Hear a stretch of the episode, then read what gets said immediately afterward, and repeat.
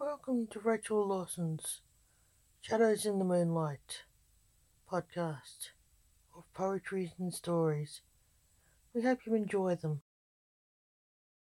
The Magicians. The Anarchist. What is it with you? You're contumacious to authority. Blake the Emperor of the Grim Reapers, said to his son one day. His son Lance laughed. I'm what? asked Lance sharply. As a barb? Frankly, you're an anarchist, replied Blake. Are you the authority you're referring to?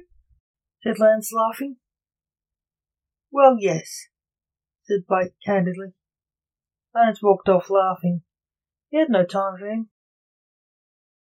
Thank you for listening to Rachel Lawson's Shadows in the Moonlight podcast of poetry and short stories by the author. Come back soon and you'll hear some more stories and poetry by Rachel Lawson. Thank you for listening.